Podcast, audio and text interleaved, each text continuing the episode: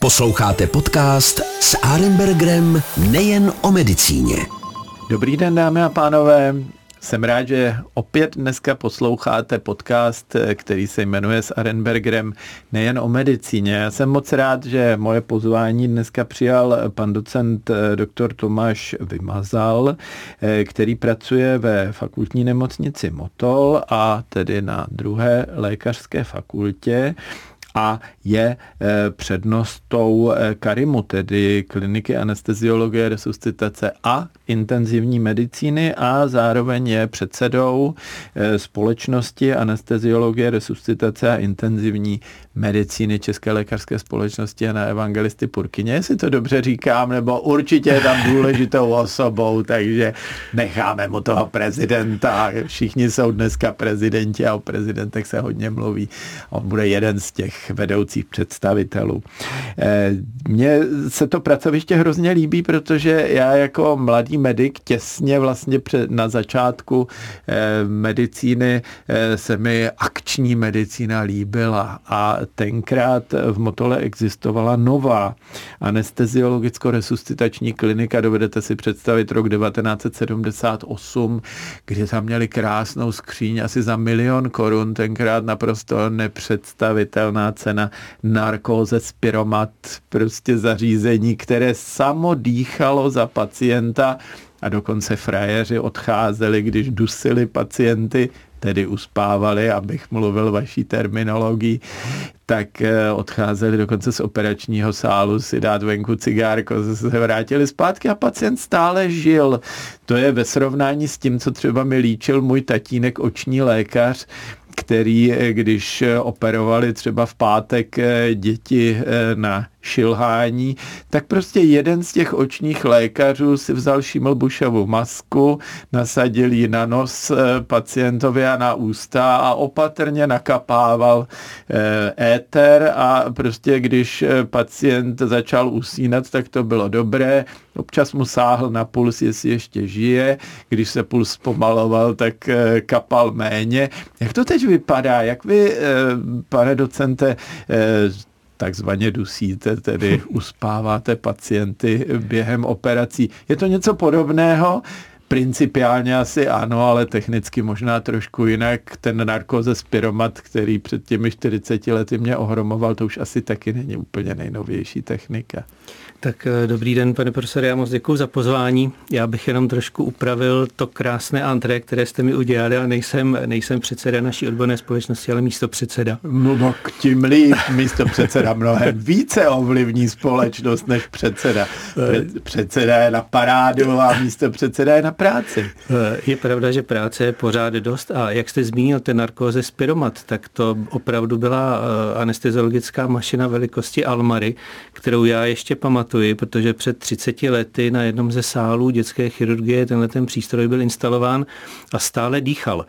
Eh, měl v sobě kožené vaky, které už byly notně samozřejmě spuchřelé a technici je neustále lepili a opravovali, takže o těsnosti nemůže být ani řeč, také ten přístroj vydával takové funivé zvuky, my jsme tomu přezývali lokomotiva, protože jednak to mělo velikost menší lokomotivy a jednak i to funění bylo eh, takové evokující eh, tuhle tu éru vlastně parních lokomotiv. A vy jste teda to přestali používat v okamžiku, kdy tým byl víc uspaný než pacient.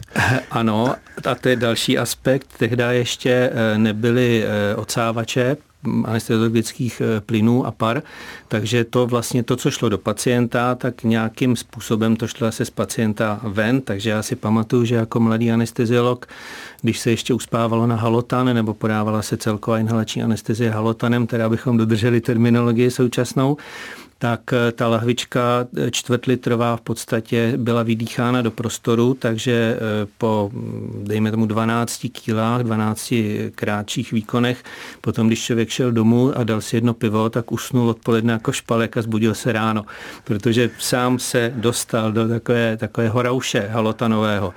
A i to, jak jste zmiňoval vlastně tu Šimlbušovu masku, tak to je taky takový historický okamžik, prvek, Ten náš obor je vlastně relativně krátký. Je určitě delší než některé jiné moderní obory, ale první celková anestezie nebo tehdy narkóza éterová byla podána 16. října roku 1846 v General Hospital v Bostonu v Massachusetts. S chodou okolností ve stejné nemocnici o zhruba 100 let později byl poprvé použit mimotělní oběh, takže velmi dobrá nemocnice a slovy klasika asi dobrý vodíl.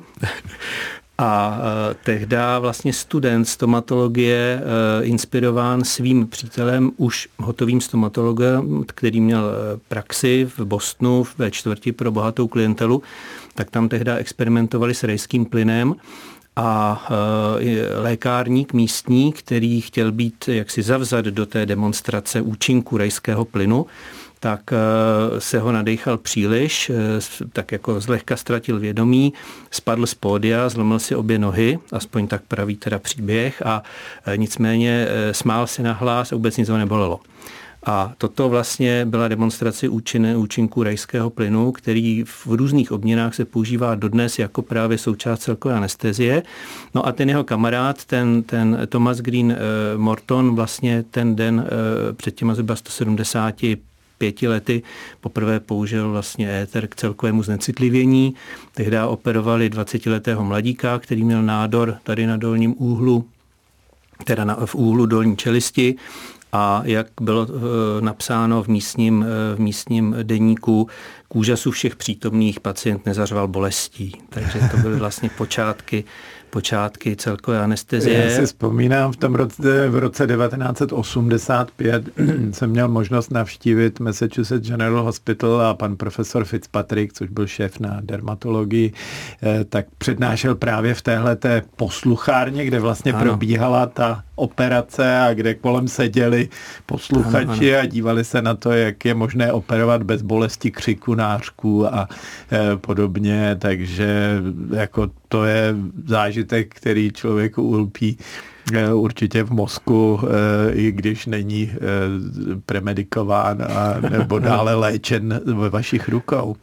Je to tak. Já ještě v souvislosti s tou aulou a s tou posluchárnou Eh, ne vždycky dobré věci jsou hned ze začátku vnímány jako dobré a kvalitní, alespoň ne všemi, to platí asi do současné doby, tak i G.B. Shaw vlastně o nějakých 50 let později napsal, že díky tehdy chloroformu Eh, může dělat chirurgii každý pitomec, protože tím vlastně dával najevo, že ten pacient leží, nebrání se, nic ho nebolí, tudíž není potřeba nějaký dlouhý čas nebo krátký čas na to, aby ten operační výkon byl proveden, ale tak to je samozřejmě obrovská nadsázka a dneska už bychom se s tímto dávno nesmířili a e, Šimlbušova maska byla samozřejmě nahrazena a rychlost kapání na jakýsi hadřík byla nahrazena samozřejmě velmi sofistikovanými přístroji, velmi drahými přístroji.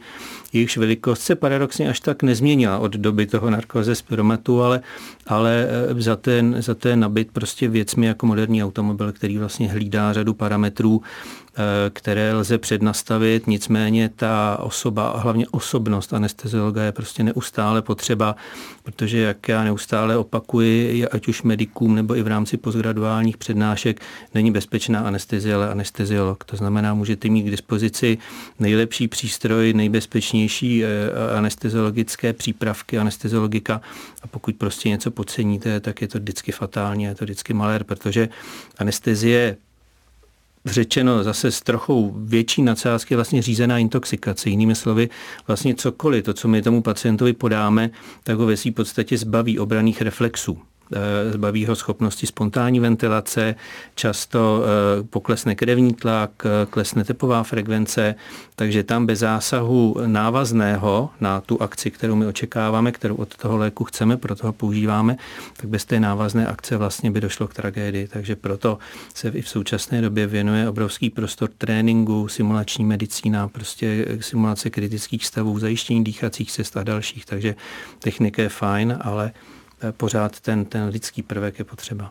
Já jsem zažil sám na sobě takový malý problém, co se týče celkové anestezie. Někdy na začátku 70. let jsem byl operován s kýlou a eh, tenkrát pan profesor Hradec, věhlasný urolog, eh, mi to prováděl, protože můj tatínek byl oční lékař na stejném zařízení, ve stejném zařízení na Karláku tak to s ním domluvil a také celou dobu seděl vedle mě a měřil mi puls, tak jak byl mhm. zvyklý z té mm-hmm. Šimlbušovy masky. Tenkrát už jsem snad měl halotán nebo něco takového. To, to určitě, to si myslím, to už v té době už. už nebyl éter.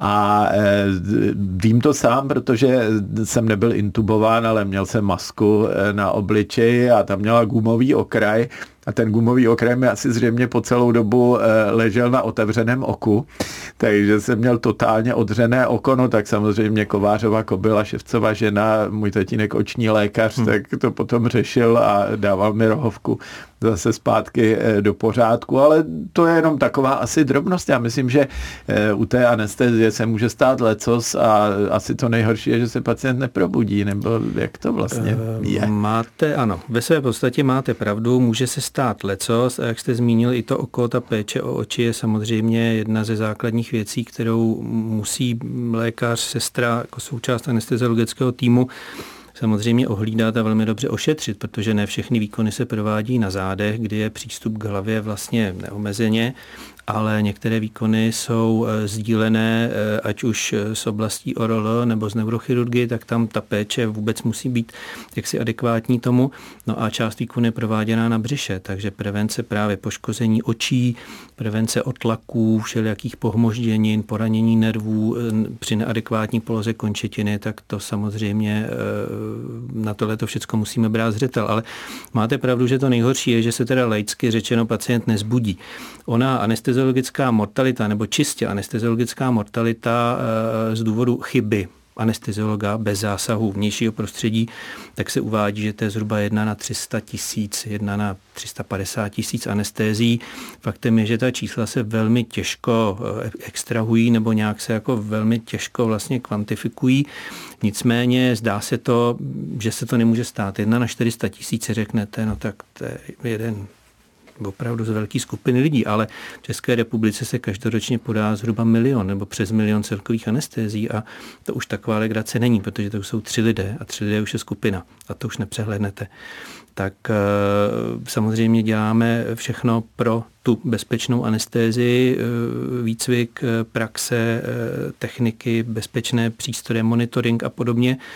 A to, že, jestli, to, že se pacient nezbudí eh, v nejvě, s největší, pokud by k tomu mělo dojít, eh, tak by to bylo v důsledku eh, hypoxie mozkový, to znamená mozková hypoperfuze z různých příčin, od alergie až po nedostatek kyslíku.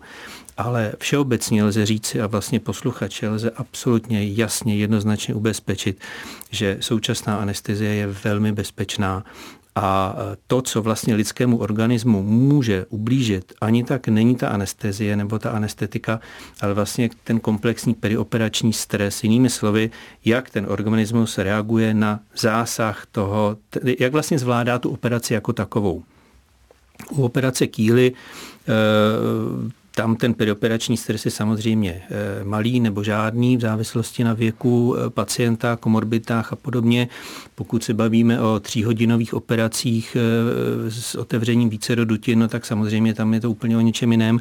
Tam to stonání samozřejmě tomu i následně potom odpovídá, čili samozřejmě určitý diskomfort a ztráta, ztráta tempa mentálního i fyzického, to je úplně normální. To prostě po velkém zákroku vždycky bude, když uběhnete maraton, nebo já, kdybych uběhl maraton, tak budu na kapačkách třeba týden. No, tak a... já bych zemřel v prvních pěti kilometrech, no. když teda budu hodně ambiciozní. je to tak a každý, to, každý organismus na to reaguje jinak, ale není to anestezie jako takové, je to prostě ten perioperační stres daný tím vlastním výkonem. Babička mé manželky eh, se dožila 100 let a eh, v 95 si poprvé zlomila teda krček takzvaně, to znamená Eh, něco na té stehenní kosti, hmm. ono to nebylo vysloveně ten klasický krček, ale nějaká odlomenina tam byla, řešilo se to v epidurální anestézii, to znamená napíchlí do páteřního kanálu jakési anestetikum a ona vlastně od pasu eh, dolů už eh, nic necítila, celá operace proběhla elegantně, takže kdyby na to měla náladu, tak si během operace mohla číst noviny. Hmm. Ale ta druhá, tam už to bylo trošku složitější, protože ona už věděla, eh, co jí čeká, protože se jí to stalo za tři roky znovu v tom místě, kde končila eh, takovová část, tak eh, se to ulomilo. A kolegové nějak se s ní nechtěli během eh, té epidurální anestezie dohadovat a dali nakonec narkózu a, a potom už se s ní moc nedalo povídat. Eh, ten náš kolega ortoped to vyhodnotil, že je zmatená jako lesní včela a tvrdil, že je to tedy anesteziologický problém. Nevím, já doufám, že ne, ale, ale přeci jenom, když jste říkal řízená intoxikace v 99 letech asi není zas něco podobného, jako když mladému klukovi eh, operujete kýlu a za chviličku je ze sálu zase zpátky a za týden už zase hraje pálem fotbal. Máte, máte pravdu, ta řízená intoxikace to byla zase taková trošku, trošku nadsázka. Ta, ta farmaka um, jsou velmi bezpečná, nedá se to porovnat s tím, co bylo ani ne před deseti lety, a už vůbec ne s tím, co bylo několik dekád na zpátek. Eh, nicméně eh, ten starší člověk prostě nemá fyziologické rezervy, tak jak se o tom často mluví. Mluví se o křehkém pacientovi, podstatě křehkost ve smyslu medicínském rovná se sarkopenie. Starší lidé z pravidla mají velký úbytek eh, svalové hmoty.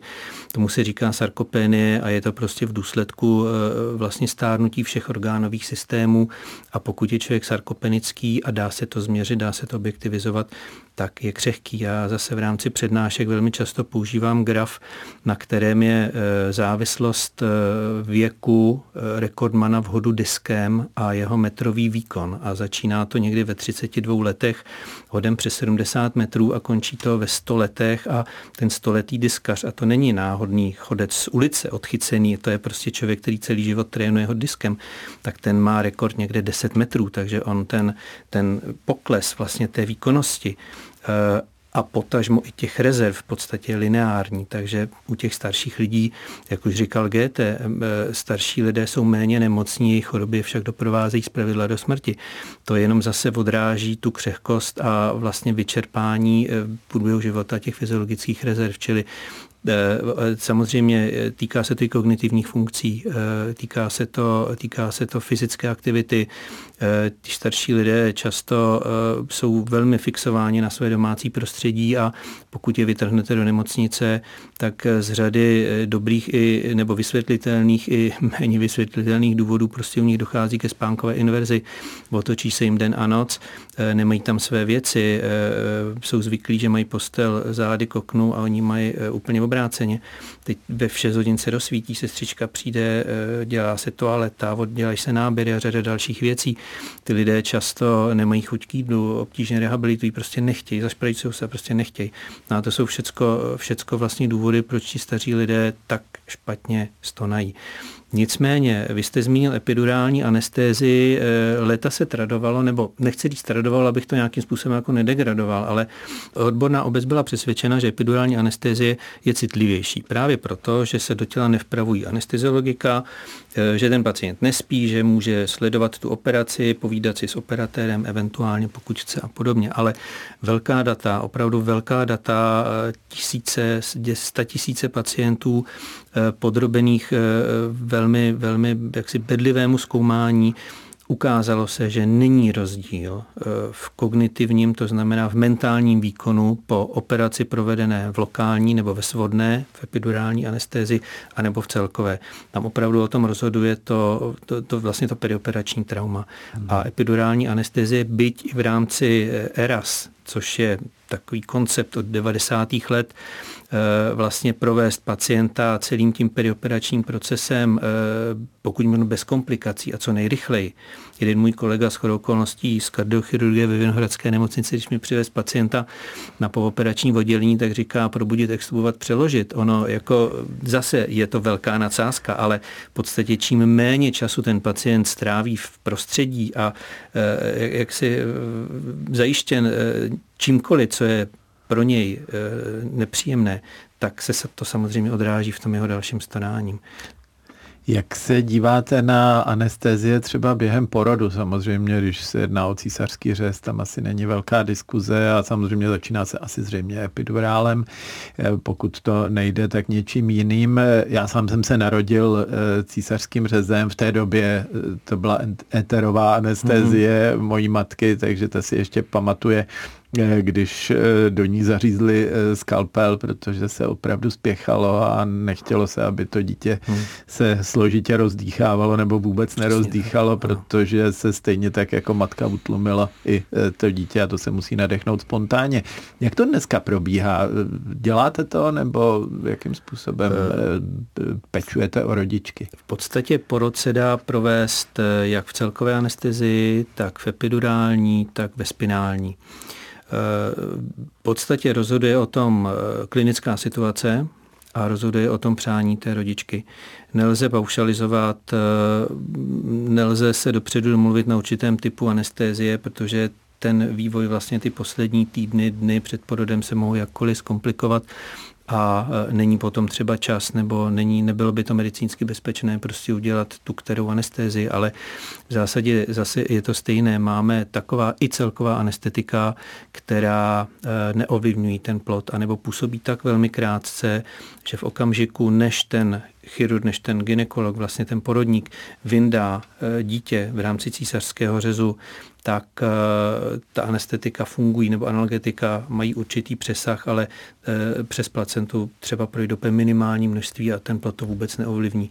Takže eh, ať už by si žena vybrala celkovou nebo jakoukoliv svodnou anestézi, tak ta bezpečnost jak pro ní, tak pro to, pro to čerstvě narozené dítě je prakticky úplně stejná a myslím, že je velmi vysoká.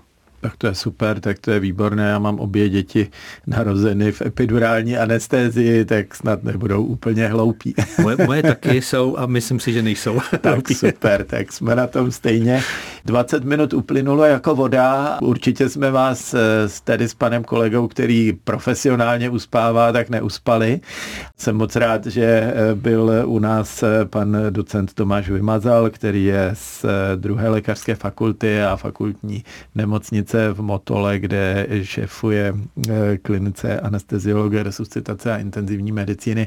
Já jsem moc rád, že jste přijal moje pozvání a že jsme mohli zase nechat nahlédnout i do takového zajímavého oboru, jako je eh, uspávání eh, nemocných i našim posluchačům. Moc děkuji a přeju hezký den. Já také moc děkuji za pozvání, velmi si to vážím. Hezký den. Naschledanou. Naschledanou. S Arembergrem nejen o medicíně.